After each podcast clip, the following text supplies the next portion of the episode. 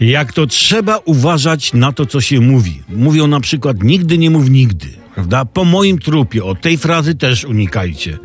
Rozumiecie? Nigdy nie składajcie zdecydowanych i jednoznacznych deklaracji. Jak was ksiądz kościelny, czy ksiądz albo księdzyni cywilna pyta na ślubie, czy chcesz pojąć, to daj taką wymijającą odpowiedź. Ale co pojąć? Teorię względności Einsteina?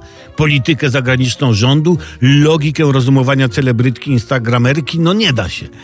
Tak czy siak, na to pytanie, czy, chce, czy chcesz pojąć za żonę męża, odpowiedzcie w miarę wymijająco. No na przykład powiedzmy, nie? Zawsze zostawcie sobie furtkę, najlepiej taką, którą się łatwo otwiera, a kluczyk miejcie zawsze przy sobie.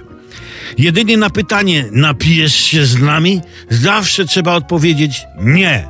He, I od razu dodać, żartowałem, żartowałem, oczywiście, że tak, chłopcy.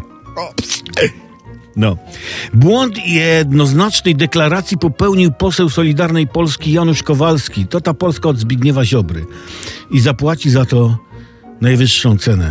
Przed szczytem Unii powtarzał twardo weto albo śmierć.